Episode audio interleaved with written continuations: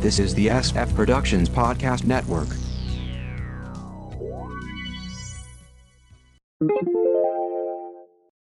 How I Got My Wife to Read Comics, Episode 621.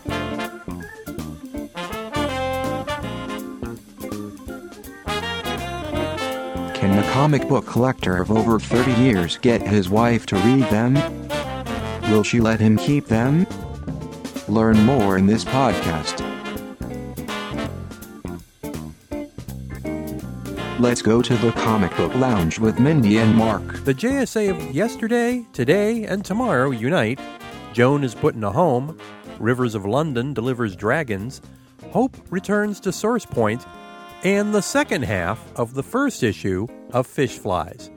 This is how I got my wife to read comics for Sunday, August 6, 2023. I'm Mark. And I'm Mindy. Just a reminder you can go to sfpodcastnetwork.com to get our feed, other SF podcasts and blogs, and you can subscribe with your favorite podcast catcher and maybe leave us a review somewhere. You can email sfpodcastnetwork at gmail.com, like us at facebook.com slash sfppn, check out Instagram at sfpodnetwork, or call us at 614-321-9737. That's 614-321-9SFP. Justice Society of America number 5 by Johns, Janin, and Bellaire. We begin at Wayne Manor, where Huntress has gone to warn her eventual father, Batman, of his future. Her story spills out and she hugs him. I miss you so much, Dad. Bruce's first reaction is that she shouldn't have told him about his future. Her mission with the JSA doesn't depend on saving him, and now she's put herself in danger. When she replies, You're my father. I'd risk the universe for you. He realizes he did the same thing in the Flashpoint Beyond event. Cue the rest of the JSA arriving with Madame Xanadu holding out the snow globe he used then. It's the only thing stopping Huntress from ceasing to exist. She notes how powerful the snow globe is, and Degaton arrives in time to agree. Deadman is ready to hop into Degaton's body and end the fight before a legion of Degatons from throughout time appear in an Escher esque splash page. Cut to Stargirl, Jakeem Thunder, and Thunderbolt searching Degaton's old stopping grounds in Germany for something Degaton touched to be used by the magic users in the final battle. Who appears but Kid Degaton? I've been sent to kill you both. Back to the battle, which is not going well. Dr. Fate plans to keep the heroes under his protection as Degaton can't see his future. Degaton responds, I am more endless than the Justice Society, and I will replace you. Xanadu sees a vision, a league of Degatons sitting at the JSA table in the past. Members of the Bat family and the Outsiders strung up, while others are being subdued by Degaton soldiers, or just more Degatons, in the present. The LSH being slaughtered by Degaton, including Superboy, in the future. Xanadu throws the snow globe to fate, and he shows a different vision a two page spread of society blending the past, present, and near future. The battle turns with JSAs of yesterday, today, tomorrow, and way beyond that, taking care of business. Stargirl is back with the artifact, a medal Hitler gave Degaton, and three Dr. Fates combine their powers to trap Degaton in the Flashpoint universe. The heroes of other eras all return to their own times except for Huntress. Later, Huntress sees Bruce and Xanadu talking through a window. There are others like Huntress who have timelines that no longer exist. Degaton, Eobard Thawne, Thomas Wayne, Power Girl. Huntress can't return to her future because it isn't there anymore. Bruce decides that Helena can't stay with him. One week later, the Society is talking about what to do with Helena. They also need to deal with the fact that their own histories have been changed. Mr. Terrific is hesitant to talk to the Time Masters about this, but he's not sure who else could help. In walks Stargirl, Judy Garrick, and the future Hourman. Dad, if there are questions about time, I bet Hourman can shed some light on them. So we're assuming the one week later is when the Stargirl The Lost Children miniseries happens in that one week period. Mm-hmm. By the way, three miniseries have been announced starring Jay Garrick, Alan Scott, and Wesley Dodds, which presumably will fill in the blanks about their revised history. Oh, I miss Wesley Dodds. I really liked Sandman Mystery Theater. Love Everlasting, number 10, from Image by King, Charretier, Hollingsworth, and Cowles. Joan is holding her granddaughter, also named Joan, in her arms. We see a rapid series of events. Her son Timmy joined the Navy. Being stuck in 1963 means he makes it through his tour without going to Vietnam. He returns and buys a house with a friend from the Navy. It's inferred they're a gay, closeted couple. David, the older son, never makes it to pro basketball, but does become a math and gym teacher. Trish, David's wife, stops by to see Joan a few times a week. Otherwise, she's alone, living with the ghosts of her family. Little Joan goes from 6 to 16 to her own wedding to her own child, also named Joan. Again, all happening in 1963. Our Joan slips in the shower, and after convalescing, her sons convince her to move into a home. We get a lot of Joan's thoughts about waiting for death in such a place, and then she meets Ralph, a fellow resident and former attorney. They strike up a friendship, which turns into courting, although Joan at first insists that she's still married and, till death do you part, is not just a one way street. While eating ice cream, Ralph blurts out, I love you, before trying to take it back. Joan says she loves him too, and they kiss. Now, for the first time, now I was in love. We then cut to 1947 and The Art of Love. Did we just start over? Joan is an artist model for Paul, who's doing a full size sculpture of her. He reminds her to stay still, but he realizes he's fallen in love with her and announces as such. They kiss, and then Joan knees him in the groin. She proceeds to take his hammer and bludgeon him to death.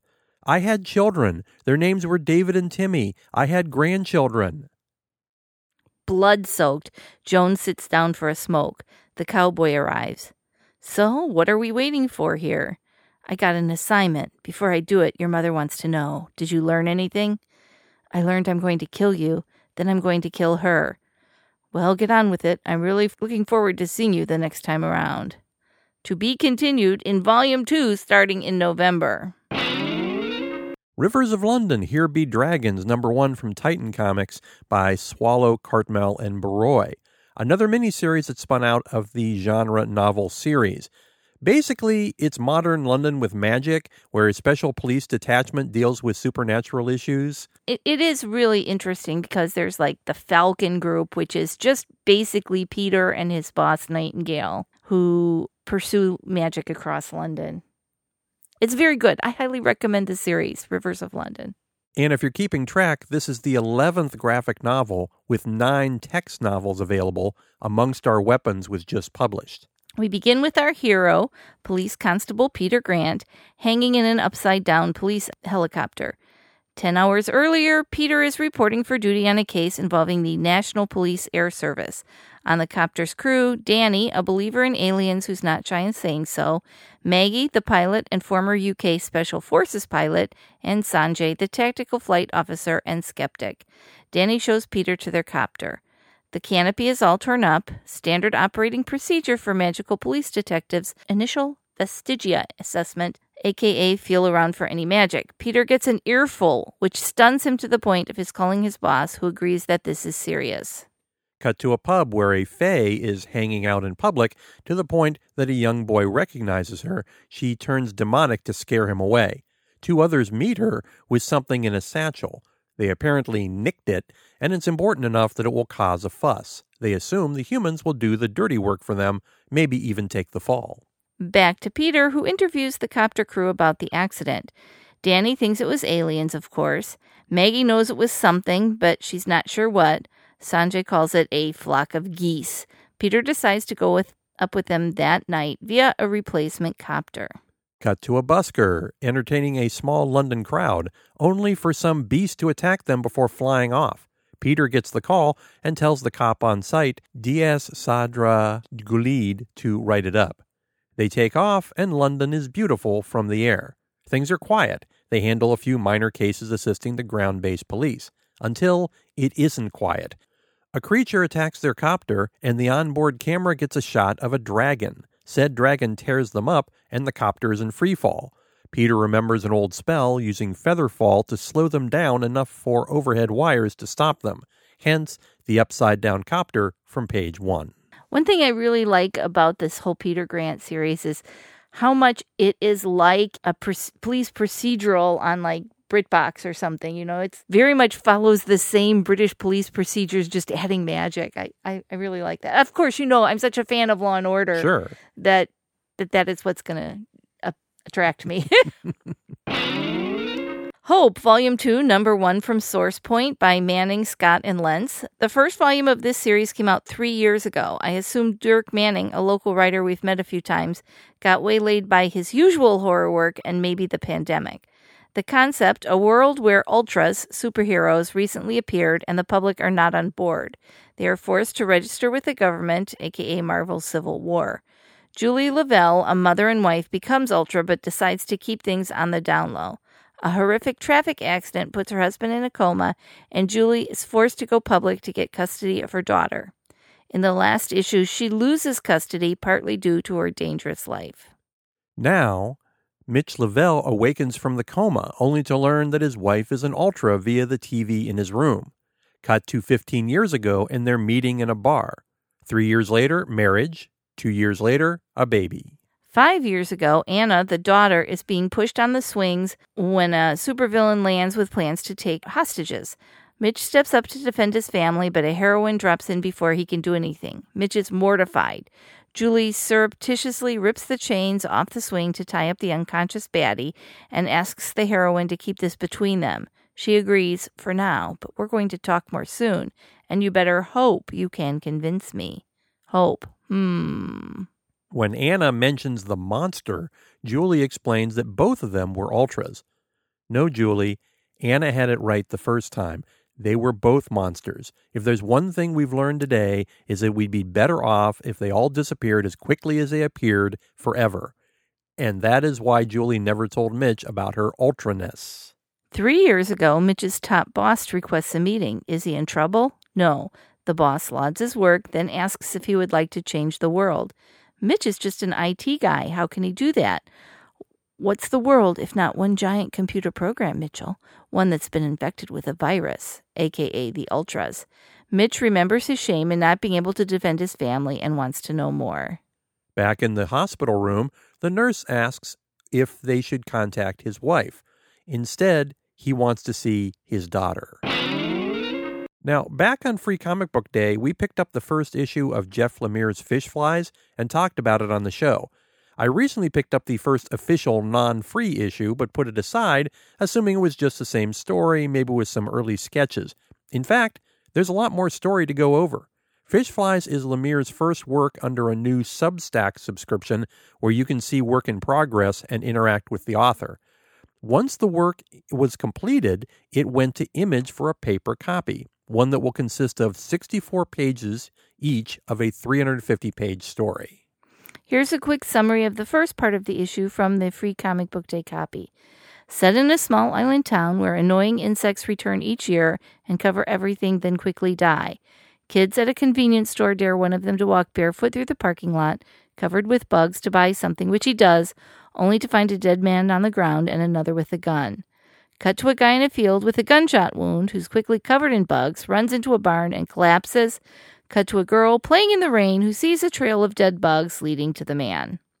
Okay, so here's the rest of the issue. The girl, Franny, pokes the man with a stick, then runs for the school bus. She's got a sinus condition and is constantly sniffling. The other kids tease her. The bus passes by the Quickie Mart, surrounded by police cars. After school, with the day cut short after the events at the Quickie Mart, Franny returns to the man in the barn, now awake and covered with bug bites. She plans to bring him medicine after dinner if she can sneak out. But the man can't stay there. The police are looking for him, plus, her dad will be real mad if he finds him there. She takes him to an old silo where she hides out from time to time. The man, who is the one the kid saw at the store, asks if the kid is okay. Franny doesn't know.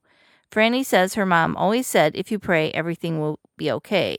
The man demurs. We learn the mom is gone, maybe dead. Franny goes home, and her dad, who appears to be an abusive drunk, asks where she was. Just playing outside. He asks her to stay inside after what happened at the store because a kid got shot. She eats crackers for dinner in her bed. The man has dreams of a gun and the boy, and then has some sort of attack. He's transforming. Franny sneaks out with some aspirin, only to find that the man is now a giant fish fly. Hi! AnnouncerBot, how can the folks find us online? Go to sfpodcastnetwork.com to get the feed, other SF podcasts, and blogs. Subscribe via your favorite podcast catcher and leave us a review. You can email sfpodcastnetwork at gmail.com. Like us at facebook.com slash sfppn. Check out Instagram at sfpodnetwork. Call us at 614-321-9737. That's 614-321-9SFP.